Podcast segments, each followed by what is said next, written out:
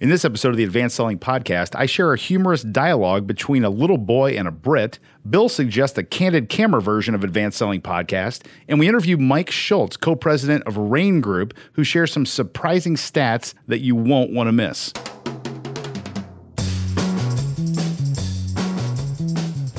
Well, welcome back to the Advanced Selling Podcast, the longest running sales podcast in the history of podcasts. I'm Bill Caskey. I'm Bryan Neale. Welcome back to another episode. We are glad you join us. And uh, a couple things before we get going today. Our LinkedIn group remains really active. So if you have not joined the group, make sure you do so immediately. We've got, uh, I don't know, almost 9,000 members of that now. More than, Some I think. Some really good Yes. conversations go on there.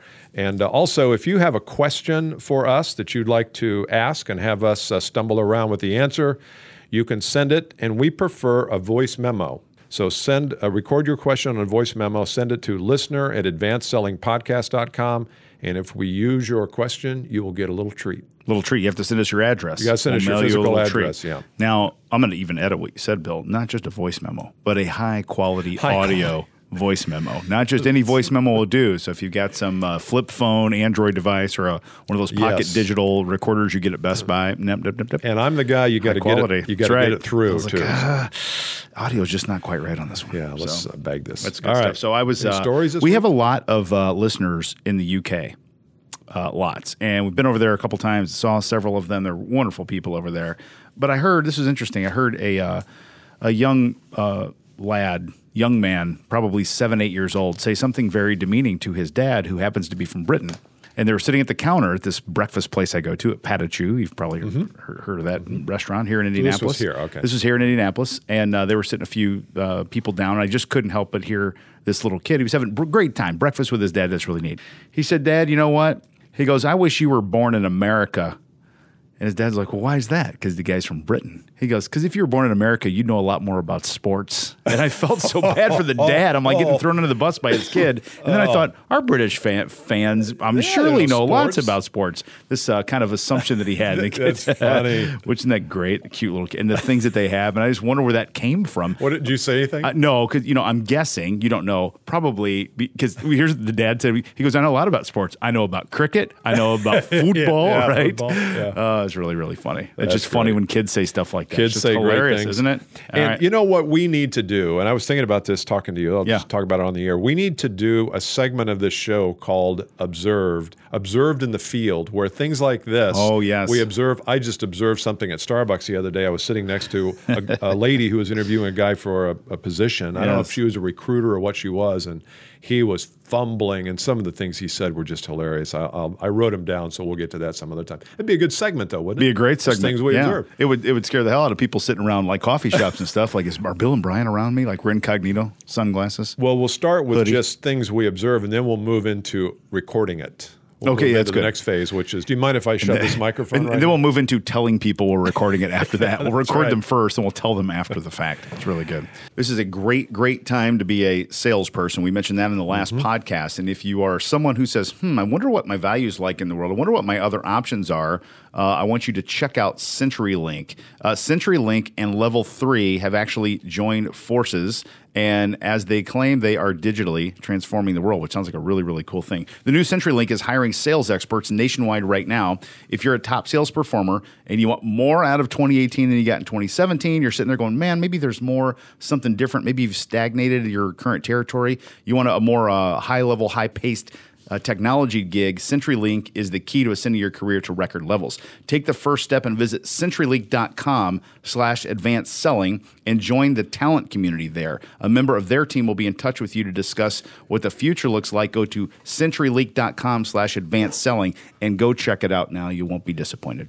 Okay, uh, special guest today on the podcast. Uh, we have a gentleman by the name of Mike Schultz. He's co founder of Rain Group. They're a sales research company. He just came out with a study here a few weeks ago on buyer behavior and selling behavior, and we thought it would be really interesting for you to hear it. So here's the interview with Mike Schultz.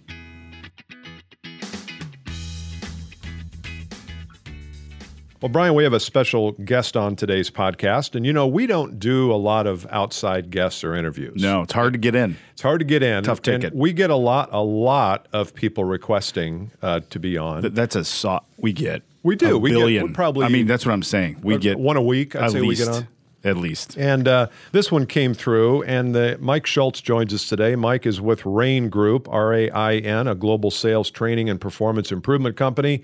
And he has some really interesting thoughts and stats to share on a, a sales research study that he just came out with that Rain did here in the last, basically, the last few weeks. So, Mike, are you there? I am here, gentlemen. Awesome. Well, thanks for coming on today. Tell us a little bit about Rain Group and who you are, and then we want to get into some some of the uh, stats and some really interesting stuff that you found out. And I think our listeners are going to be really interested in that. So, uh, fire away. Uh, sure. So, a little bit about me. Let's see. It all started when I was five, and I read In Search of Excellence, and that started me down a Five. path. In Braille. yes, in Braille. Yes, yes. Hebrew, Hebrew, because Yeah. I like to do things. uh, so let's see. Uh, let's start with with Rain Group, and then we'll do a little bit about me. So, uh, Rain Group is a sales training and performance improvement company. We're founded in 2002. I'm here in our Boston office. We also have offices in Geneva, London, Mumbai, Sydney, Johannesburg, Toronto, uh, and Bogota uh, and we work with companies across uh, industries with a complex sale. Uh, tons that you um, would have heard of, like Apple and Hitachi uh, and Toyota and Deloitte, and then a whole bunch that are great companies uh, that aren't quite so big. For myself, uh, I run the company. Uh, but the individual contributor work I do, I don't fly around uh, selling and delivering anymore. But I do run the Rain Group Center for Sales Research, which we started about 10 years ago. Uh, and it was mostly because a lot of selling advice is from guys that have uh, done it, done it well, seen a lot of people do it, and said, here's what works. Uh, and a lot of it is experience and opinion based. A lot of it works. But we found when we did some research that we found different things from the conventional wisdom of all of the you should. And so we said, geez, well, let, let's take a look at this more carefully. So uh, a lot of sales training, uh, a lot of sales training programs are from someone who wrote a book 22 years ago and they're training off the book. Well, what if sales itself and buying itself has actually changed? Unless you are putting the, the dipstick into the into the uh, oil here and pulling it out and taking a look, then you might be leading people astray. So, Good. a different thing about Rain Group is that we have the Rain Group Center for Sales Research. Its primary function is to serve to improve our programs to make sure that when we're giving people advice, we that it's current and modern. And um, we also don't really have a position to defend because our position is whatever the research shows is going to affect our program. So we love it when we when we find something that we said eight years ago is no longer true because we can be ourselves up to date for our yeah, clients. that's good. So that's a little bit about little bit about us and a little bit about the research. So, first question is: Do you have any Patriot jokes, Bryan? I've You wanna- no, no, no. I leave those. Skip that. No, I just the one, the one thing that did strike me though when I heard all the locations: Mumbai, Johannesburg. I was listening. I was waiting for Green Bay, Iowa City, Moline. Like where? Where's the headquarters in the Midwest? No, it's good. Uh, go ahead, Bill. Okay. So uh, let me ask you a question. You know, you've done this a lot. You've been at this for a while, and you co-founded the company. So the question is, uh, generally, what surprised you about your findings here? We'll get into the details, but just is are there some general comments or notes that you would have about this study and what really shocked or surprised you, if anything? Uh, yeah, sure. A couple of things. Uh, and again, the surprising parts are when everyone says something and then you take a look and you see something completely different. Let me give you a couple of examples. One is that we have heard from people like the corporate executive board that 57% of the purchase decision is complete before customer calls a supplier, and SiriusDecisions said that 67% of the buying journey is now done digitally. So what I think happens is that many sellers assume that buyers don't want or need to talk to them early in the buying process. Well, we found the exact opposite. The time in the buying process that these buyers wanted to hear from the sellers was the absolute earliest time. So 71% said when I'm looking for new ideas and possibilities to drive stronger results for my business, when they're looking for ideas. And then it went down from there into the 60s and 50s. So, one, exact opposite. Buyers actually do want to hear from sellers, and they want to hear from sellers early. I'll give you one. I'll give you one more, uh, and then we can keep diving into a bunch of other things. So, one of the most common article titles is that cold calling is dead. You publish cold calling is dead, and everyone hops on and argues about it, and lots of people look at it. We're hopeful. Well, Yeah. uh, yeah. So myth number we, we we called that myth number two is uh, we asked how do buyers prefer to be contacted, uh, and how do buyers say sellers actually connect with them. Uh, out of 1, 2, 3, 4, 5, 6, 7, 8, 9, 10, 11, 12 different ways that buyers can be contacted, the number one way that they prefer to be contacted is email. And number two is phone, with about 50% saying they prefer to be contacted by phone. So, yeah, sure. I mean, it's great to see an email, uh, but they are literally sitting by the phone, and 82%, 82% of the 488 buyers that we talk to take meetings with sellers that reach out to them at least sometimes. Yeah. So everyone says, "Oh, you can't get through to people, and and it's impossible to set meetings." Uh, no, it's not. At least not according to the buyers, and also not according to the 489 sellers that we talked to. Some were seeing a lot of success. Yeah, really, really good stuff. Um, uh, Mike, I got a, a question about the about that particular element here. When you talk about, so I, I always look for things first of all that validate beliefs, and, and I'll give you you and your group kudos. So one of the things that you do for people like me is you give me stats to prove what I already believe because I'm one of those guys that's a you know opinion experience trainer teacher, uh, and it, does work. And my, I use the stats of the scoreboards of my clients, you know, for that. And this is great research. So when you talk about the what, how can you take these statistics now and take them actionable for our listeners? So we've got a, a group of, you know, we got 150,000 downloads a month where people are listening. They're salespeople, sales managers, leaders. If your research says, you know, 82% of buyers accept meetings by uh, sellers who proactively reach out to them, what do you then do in terms of advice for my listener, for our listeners here to say, okay, here's what the listeners should do. What does that mean to them? How can they put that in action? So we went through about 2,000 pages of data tabs uh, and uh, several hundred individual comments across across a number of different questions to summarize it. Uh, and our summary for the big picture headline advice that sellers should take is that one, their mindset, regardless of their skill, regardless of their value, their mindset was a huge factor in whether or not they were successful. The second one is that they shouldn't just and they shouldn't just grab a phone book like when 20 years ago when I started hmm. doing this, you grab a phone book or a directory and you grab a ruler and you slide down and you make calls. you call everyone once and that's it, and you try to set your 20 minute meetings to go through your capabilities. Well, that doesn't work anymore most buyers, I think it was something like 51% of buyers, expected to be contacted uh, more than five times before they actually reach back, make a connection, or accept a meeting. So, number two, after having a winner's mindset, is to run an attraction campaign. And I don't mean this like marketing, like you're sending out a seven sequence spam email where it's insert name here. I mean, you're actually reaching out to a person and trying to draw them into the seduction of a conversation with you. Mm-hmm. The third thing is value.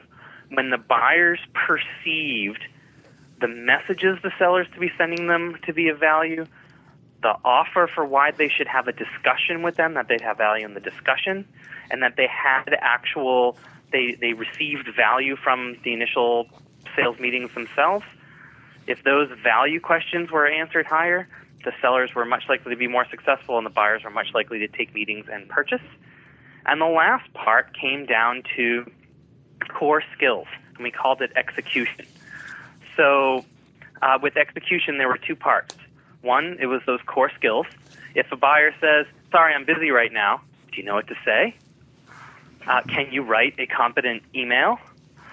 The second part of execution, and being able to just get these meetings and do well with them, uh, is to manage your time and day. We found a massive amount of distraction at people's desks when it came to prospecting versus you know 10 or 15 years ago. And again, when I got started prospecting, it was quiet. You could hear the clock ticking. I had a computer. I don't remember if it had internet right at the start, but if it, if it was, there was nothing on it. So it was quiet. I didn't have texts. I didn't have Slack. I didn't have Facebook. I didn't have LinkedIn. Uh, I didn't have text messages. I didn't have all these kinds of things. So I sat there and I focused. Well, now the lack of focus is absolutely crazy. So your ability to execute in the zone and actually just get this work done, um, we found to be a big determinant of success. So just to summarize, it's WAVE: winner's mindset, attraction campaign, value, and execution. Awesome. Good, awesome. good acronym. Uh, we're speaking with Mike Schultz today. Mike is um, co-president of Rain Group, R-A-I-N. What's the uh, website uh, for the for Rain Group, Mike? Uh, it's raingroup.com. Okay, just as I suspected. I suspected. know pretty that makes it easy. just as I suspected. I, I want to get to uh, this question about sellers who bring value win more sales. And, you know, Bryan and I preach on this. In fact, we just introduced a, a, training program called the Personal Brand Makeover. And a lot of that was about how are you bringing value to your prospects. It's easy to say, well, I'll bring them value when they buy something from me. But if that's your attitude, which gets back to your mindset, if that's your attitude, you're not going to get too many first calls because if your only purpose in a first call is to sell them something or start to get them into your sales process, that's not of much value to the prospect. So give us some examples that you have seen where sellers actually begin the conversation with buyers in a with a mindset of value distribution or value conveyance. Yeah, sure. So to uh, support your point once again with research, uh, we studied in a different study a couple of years ago the buyer's satisfaction with the purchasing process, and a lot of that had to do with whether they got value out of the purchasing process. Those that said that they were um, satisfied or very satisfied with the purchasing process, uh, they were more than twice as likely to buy from that seller again. So I mean, most people think loyalty is about um, satisfied with what I bought. Well, we found it that the actual purchase experience was a huge determinant of having them buy again. So you might as well provide value early. Uh, what were the kinds of things that they valued? Uh, I'll, I'll, I'll share with you uh, first the content that influences whether or not they accept a meeting. Out of, let me count them one, two, three, four, five, six, seven, eight, nine, ten, 11 different offers that you can make or messages that you can give, the number one most influential content type, the buyer said, was primary research data relevant to our business. Kind of like what we're talking about yeah, now. yeah, that's what you do. Uh, tied for number two was content 100% customized to our specific situation. It wasn't dear insert name. I got one today. It was dear Mike. I see that you and I are both business development professionals. well, I'd like to invite. Like, okay, awesome, great. Uh, so here's another one, and it says and the email subject line was LinkedIn connection. So I didn't remember this person, so I hopped onto LinkedIn. I don't think that they exist on LinkedIn. I could find the president of a company on LinkedIn, but I couldn't find her. The first So one was from me, by the said, way. "Are we connected?" right.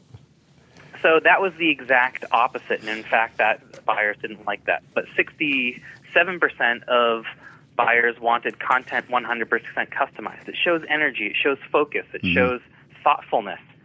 And then the third one, uh, which was actually tied for, for number two, was surprisingly descriptions of the provider's capabilities. Hmm. So here we are once again. It's been beaten on us. Don't do capabilities pitches. Don't focus too much on what you do. Focus on the 37% ROI. Focus on the 10% reduction in blank. Focus on the benefit one, two, and three. You can get to how you do it later. Well, you know, in fact, buyers actually want to scan. Do you do something that I think is relevant? Because if, mm-hmm. if you do, maybe I'll just and talk about that. Uh, so capabilities was in there with value. Yeah. I'll also add one other uh, one other piece of um, research findings from the from the um, from the uh, value area. So uh, we looked at a whole bunch of different factors of whether the seller focused on or whether the buyers believe the sellers focused on the value they could deliver them, whether the sellers collaborated with them, whether the sellers brought them new ideas, uh, whether the sellers deepen their understanding of their needs. And if, if the, the buyer said this, we called them uh, value driven respondents. Uh, so they were value driven respondents. The value driven respondents were 62% likely to rate their prospecting as excellent, very good, or good. And only 39% of the non value driven respondents rated their um, prospecting effectiveness as excellent, good, or very good. So they were at least good, but it was a huge yeah. difference. Yeah. Those prospectors that focused on value um, of the kinds of things that the buyers wanted were um, significantly, almost wildly more likely to be successful at prospecting. That's really easy to understand, though, because if I'm prospecting and delivering value, it's a whole lot. It's a hell of a lot easier to make that call and to engage somebody than if I'm looking for a sale. No doubt. Yeah, so that doesn't surprise me. It's a big swing. Yeah, so uh, yeah, we actually um, found that uh, as well. Is that uh, when, and this is from a different piece of research, when sellers believed that their companies focused on value for the buyers more than they focused on hitting their quotas. So literally, is uh, the, the the feeling is that at the end of the quarter, when most sales managers and leaders are beating on their sellers to hit their number, some of them are saying, Mm, let's not worry about the number. Let's worry about doing the right thing, making the client really happy, uh, selling them everything that we should, but not necessarily just you know trying to drop the price at the end of the quarter to make the sale. If they were truly value-driven respondents, the sellers were much more highly likely to pursue top performance, uh, and the sellers were much more motivated to succeed, um, uh, to succeed and proud of their companies. So it, it was huge. Good stuff. Uh, one more question here. I want to take this. I'm a big fan of taking the data down to tactical. So, last tactical question here as we wrap up. Uh, 93% of buyers uh, say their purchase decisions may be influenced by sellers who collaborate with buyers. 93% is a lot of them, almost all of them. Tell me how you coach your mm-hmm. clients and what you would tell the Advanced Selling Podcast listeners to do around collaboration. Yeah, so let's even take the the least collaborative kind of feel of a sales meeting. Let's do it as a live sales meeting. You're pitching a demo. A demo is almost of its nature a pitch. Mm-hmm. However, instead of just going in and doing your demo and smiling and saying, "Hey, you know, which features do you think are interesting?" or you know, leaving it to the buyer to say what you hope for, like, "Wow, I can see we can use it for this, then we can use it for that." Instead, say, okay, I guess I'm coming in on on Thursday to do the demo uh, with you, Mr. Vice President. Do you mind if I talk to someone on your operational team just so I can get the lay of the land of what you guys are doing now, and maybe I can highlight some things that are worthwhile? Uh, a lot of them say, uh, yeah, sure. So then you actually have back and forth conversations with some of the folks on the teams there, and you can customize your demo to their particular situation.